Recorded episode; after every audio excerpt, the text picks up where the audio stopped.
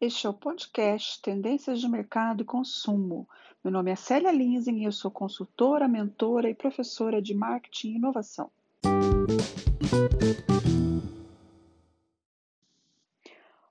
Hoje eu quero falar sobre a tendência de redução do tempo de ciclo de vida de um produto. O ciclo de vida de um produto é o tempo do seu lançamento até sua retirada do mercado. Nós temos marcas que têm centenas de anos no mercado, marcas com dezenas de anos no mercado, né? produtos que todo mundo que faz parte da vida da gente, da minha vida desde que eu nasci, e produtos que, que, que são lançados e logo saem do mercado em diferentes segmentos. Isso, esse tempo de vida, tem reduzido ultimamente em decorrência da grande mudança do mercado, quer seja pelas mudanças de hábitos dos consumidores e pelo avanço da tecnologia.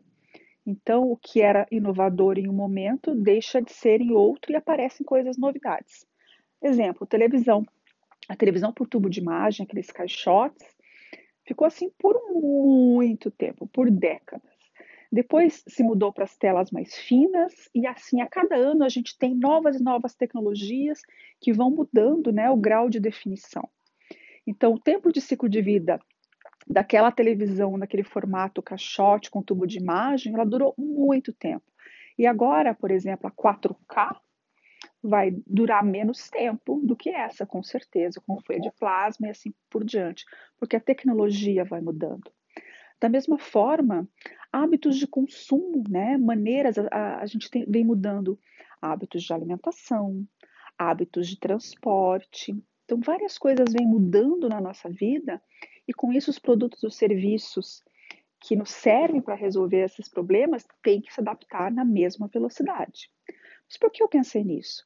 Hoje, quando eu caminhava, eu vi numa loja de suplementos, produtos nutricionais, um suplemento que eu nunca ouvi falar, e tal, que eu achei interessante, mas o que me chamou a atenção é que na compra desse suplemento você ganharia duas unidades do produto X. Não quero dizer qual é esse produto X, mas esse produto X foi líder de mercado. Ele também é um suplemento, ele iniciou uma categoria nova de produtos, um produto substituto de refeição, e foi muito forte na década de 90. E agora ele é uma amostra, ele é algo assim muito acessório é um produto que foi revolucionário, teve muita mídia e era líder de mercado. Então, o que aconteceu?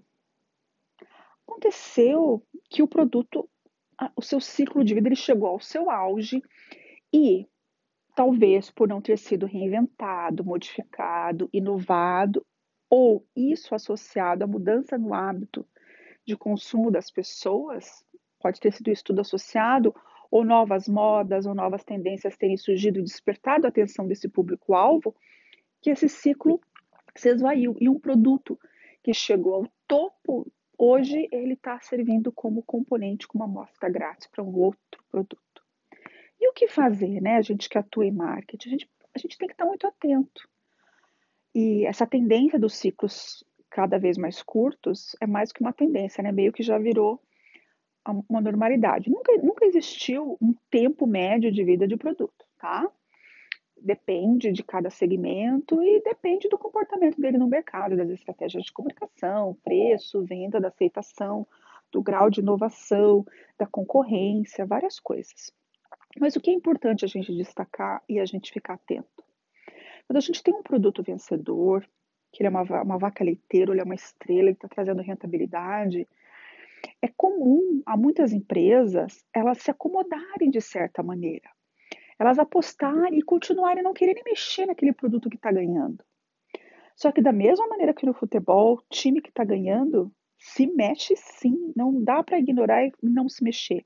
Se mexe, porque não adianta você manter as mesmas condições do produto se o cenário, se o consumidor está mudando, se os, se os concorrentes estão mudando, se novas opções, novos entrantes, produtos substitutos vêm correndo por fora, entende? Então, nessas condições, é preciso sempre o gestor de produtos, a área de marketing perceberem isso e estarem sempre trazendo novidades nessa experiência com esse produto. né? Ou na comunicação, ou em características, ou em benefícios, ou experiências, acompanhando a mudança que, que surge no mercado, quer seja em comportamento de consumo ou outros cenários. Isso é muito relevante. E, ao mesmo tempo, entender que é importante já ir desenvolvendo, ter um portfólio, ter um pipeline de produtos e serviços, também serve para serviços em desenvolvimento, que possam no futuro substituir o espaço, a rentabilidade que esse produto está dando hoje. Tá? Então não coloque todas as fichas num produto, mesmo que ele seja super campeão naquele momento. É importante aproveitar o momento, colher os lucros dele, aproveitar o que melhor ele está oferecendo, sem sombra de dúvida. Mas a gente não pode ser míope. Então tem que entender que ele está no auge agora, mas as outras condições vão mudar, estão sempre em evolução e que eu preciso acompanhar isso, ou com esse mesmo produto, ou com um outro produto que venha a ocupar o lugar dele na mente, no coração do público-alvo atual. Então é isso que eu queria comentar hoje. É a importância de você fazer gestão do seu produto, né, considerando sempre o que está acontecendo com o público-alvo dele, com os potenciais consumidores, de repente procurar outros públicos, outros segmentos que também se interessem por ele, tá? Ampliar canais de venda, ampliar canais de comunicação, nunca estar satisfeito com a situação que ele chegou.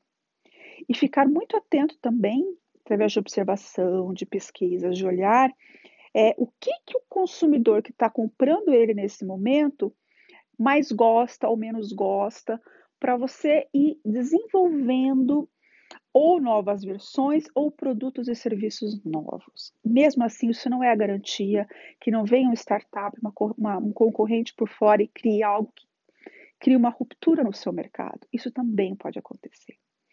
Por isso que marketing é tão fascinante.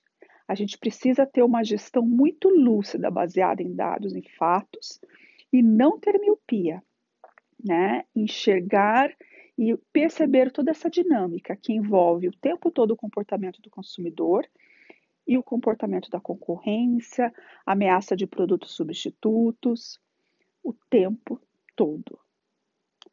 Então, o recado dessa vez foi isso. É muito importante você ter uma vigilância tecnológica, você é, acompanhar tendências, novos, novos hábitos, maneiras das pessoas consumirem para você não ser pego de surpresa. Ou, melhor dizendo, para você diminuir o seu risco de ser pego de surpresa. Ok? Então é isso. Ciclos de vida tendem a ser cada vez mais curtos, necessidades de inovação, melhorias contínuas, mudanças precisam ser pensadas o tempo todo. O mercado quer agilidade e quer dinamismo. E as startups sabem muito bem como fazer isso. Então, as pequenas, as médias empresas, elas precisam se revolucionar para centrar a sua estratégia no, no cliente, no seu público-alvo e entregar produtos e serviços com a melhor experiência e conveniência possível em menos tempo, para acompanhar toda essa grande movimentação que vem acontecendo. Ok? Então por hoje era só.